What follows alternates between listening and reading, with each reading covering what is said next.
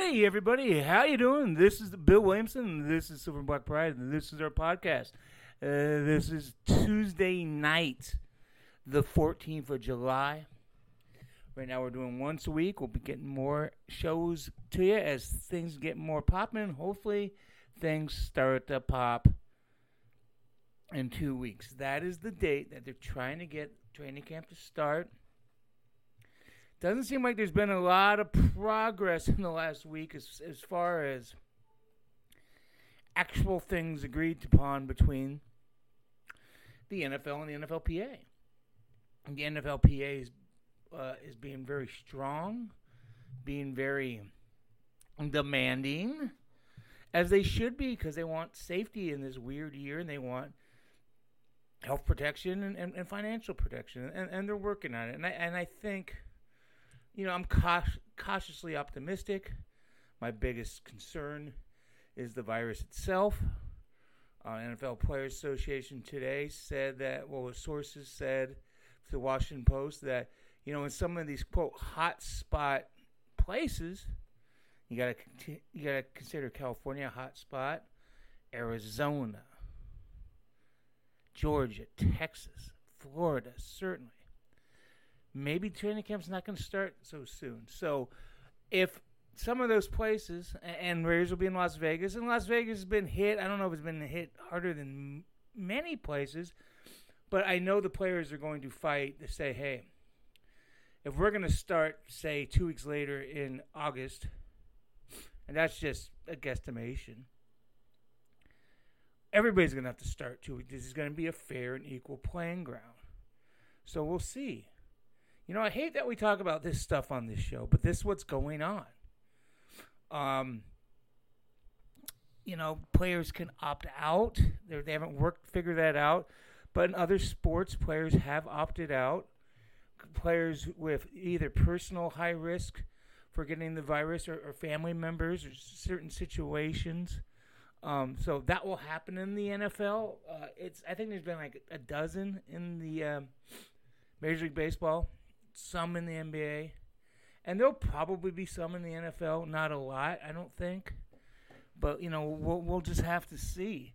Um, Baltimore Ravens announced they will have more than fourteen thousand people in the seats this year at all. If you did that average of the Raiders' new home Allegiant uh, Stadium, that's uh, they would be twelve thousand nine hundred. That's their equivalent. So not even thirteen thousand a game. So they'd have to split season ticket holders all kinds of crazy ways. Um, and that's even if fans get in. You know, Philadelphia, they're not going to be fans this year. Probably wouldn't expect in California. So it's just it's just a wait and see. It's going to be a weird, weird season. Some fan, some teams are going to have advantage because of fans, but I mean, is fourteen thousand fans a real advantage in the National Football League? I think these coaches and players are mentally tough enough to deal with the noise of fourteen thousand fans. You know what I mean? I mean, but you still have to travel, and there's certain things that go with that. So, and that's part of the advantage as well. Um, our Kenny Arthur wrote last week, and we got stuff, so much stuff every day at Silver and Black Pride. I'm so proud of that. We have tons of stuff every day. Wall to wall Raider coverage every day. That's just the way it is. And it's the way it's to be. Um, he had a deal with uh, top Raider defenders that you guys took a poll Cory Littleton, Crosby, Abram. I love it, man. Abram has so much love. This kid has played what three quarters of one football game, and fans think he's the third most important guy on the defense. And I'm not saying he's not, but that's how much they're expecting and like this guy. And I think it's cool. Um, I, I think it, I, I like it. What else we got? You know me, I just stream of consciousness, just talk about what's going on in the week. We're sitting at the bar and we're just chatting away. No, I'm not drinking while I do these shows. people say you sound like it. I said, well, you sound me when I. You should hear me when I have a few beers. I sound like Robert Goulet. But yeah, I know I sound a little tipsy sometimes. I ain't. I'm just having fun. I'm high energy, baby. Uh, what do we got? So, you know, people still, hey, the, the thing is still out there. Nobody has really jumped out and got him. Um, there's still some teams interested. Eagles at a at a reduced price, just like the Raiders. Seahawks. So I had to guess he probably lands at the Seahawks or the Titans, but I wouldn't be shocked with the Raiders. I know some people say, you know, if the Raiders get Clowney, it, it means that they don't think that much of Quinn Quinn Ferrell, who they drafted number four last year overall. I don't buy that. If Clowney signs, it will be a short term deal. He's going to sign a short term deal at this point, right? I think it's more of a thing that hey, Clowney's better than Arden Key. I think that's what it is. And, and Clowney's a really good defense. He's a really good run stopper. So, yeah, let's. I'd rather have Clowney getting Arden Key's um, snaps than saying we don't think uh, Clelin Ferrell's any good. I mean, he, he's still got time to develop. Arden Key hasn't done much in two years.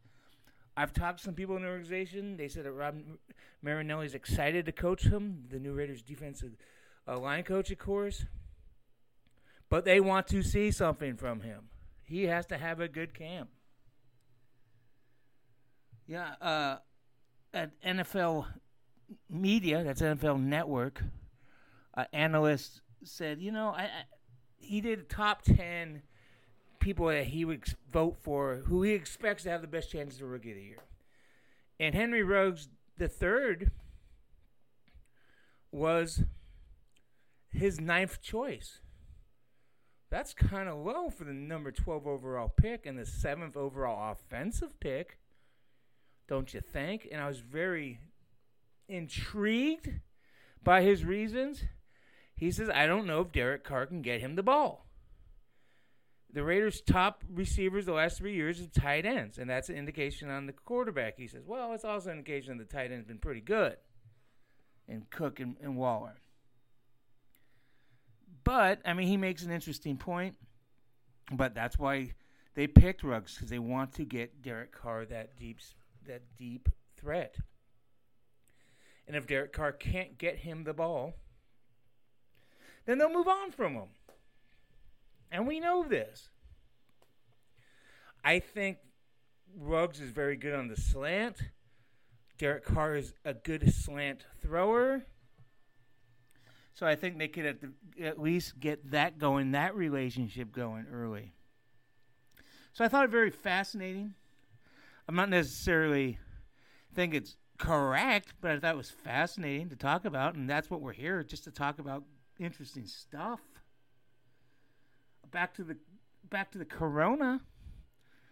Um, you know, this is how some of this stuff is just evolving. Some of it's eye opening. It's like, what are you talking about?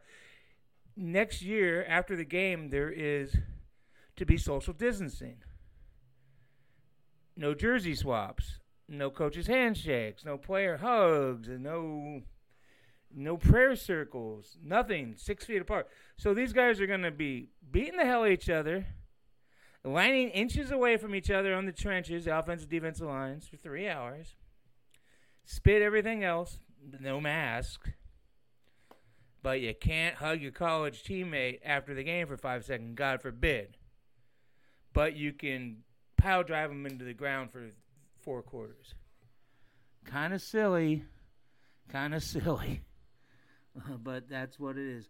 No uh, open locker rooms for the media. That's going to make uh, all the interviews will probably be on Zoom.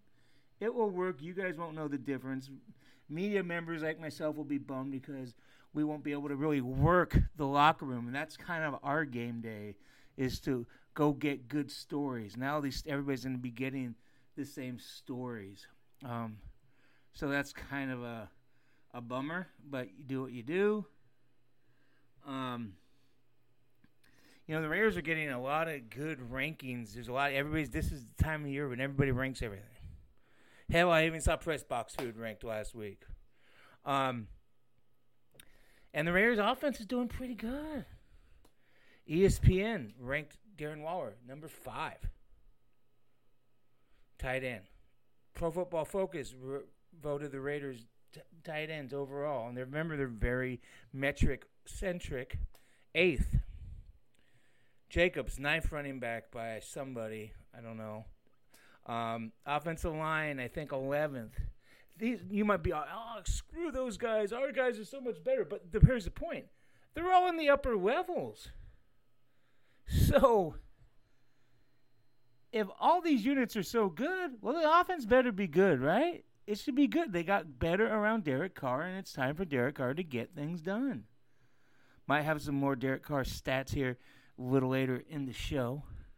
But the offense has a chance to be really good. You know, I, I, I really think so. You know, you got Ruggs and his 98 speed rating and Madden. I mean, come on, come on. I mean, they're gonna be good. I thought I thought this was crazy. Speaking of rankings, uh, USA Today, Doug Farrar, who's very good at what he does, uh, he ranked the the 11 best um, line. Uh, what is it? Cornerbacks, but I think it was like, I think it was like slot corners. I think it was. And yeah, DJ Hayden was number four, the fourth best slot corner in the NFL, compared you know by USA Today. Ain't that something? I mean, moly, he was with the Raiders for four years. Wasn't very good. He went to the Lions, he got better. He went to Jacksonville, he's gotten better. Is that coaching? It might have something to do with coaching back in the day. You know, let's see how Karl Joseph, who's been with a couple coaching staffs, how see how he does with Cleveland. We'll see. But yeah, I mean, Conley got a little better in Houston. I mean, you know, you, you do see it somewhat, but the fourth best after being just garbage as, as a number 12 overall pick, so disappointing. Had a chance to speak with Raiders fullback Alec Ingold yesterday. Um, he's working with a an adoption agency that helps get kids in foster care hooked up with adopted families, and um, yeah, pretty emotional. And Alec himself is adopted, and he, he was gracious enough to tell me his story. It's an emotional story. Um, you should read it, even if I didn't write it. I suggest you read it. It's on Silver and Black Pride.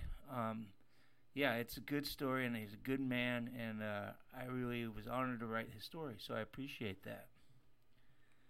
Uh, AP has Carr stats. Talking, said I had some Carr stats that like over the year it, it's Josh Dubow. Josh has a lot of stats. Over the years, it's like Derek Carr has the worst win loss percentage of any quarterback in games that the uh, team has held the opposition to under 20 points. It's like 12 and 9. And it's like, holy moly. You know, the, in addition to getting Derek Carr talent around him, they got defense better too. So if they're not going to give up many points, they, they better win those games. They better win those games. Here's a stat, a bad stat that's not on Carr from AP, Josh Dubow. Since 2018, the last two years, the Raiders have played 14 teams that went to the playoffs, either you know, in those seasons. What do you think the record is? Yeah, 0 and 14 and they're getting clobbered by an average score of 35 to 14. I mean, that was the deal last year. Played good teams, got hammered. And I don't want to hear any buts, excuses. It is what it is. They've gotten better. They got more talent. They better start winning games, right? I mean, that's what we're all here for. We're not here for, you know, participation awards, brownies, or hey, oh, they went eight and eight in year three after winning four seven. Now we went eight, and that's progress. No, we want to see a real playoff push. And that's not being mean. It's not being negative. It's being real. And I think they could do it. I certainly think they can do it. You know, I was thinking about Mike Mayock. When he got hired, I didn't. You know me. I, I'm not a cheerleader. I wouldn't look good in a cheerleader's outfit. But I'm not a, a hater either. I some people think I'm a hater because I'm not a cheerleader. I'm just very honest. I'm a reporter. I'm down the line. I say if I think it's good, I say it's good. If I think it's bad, I think it's bad.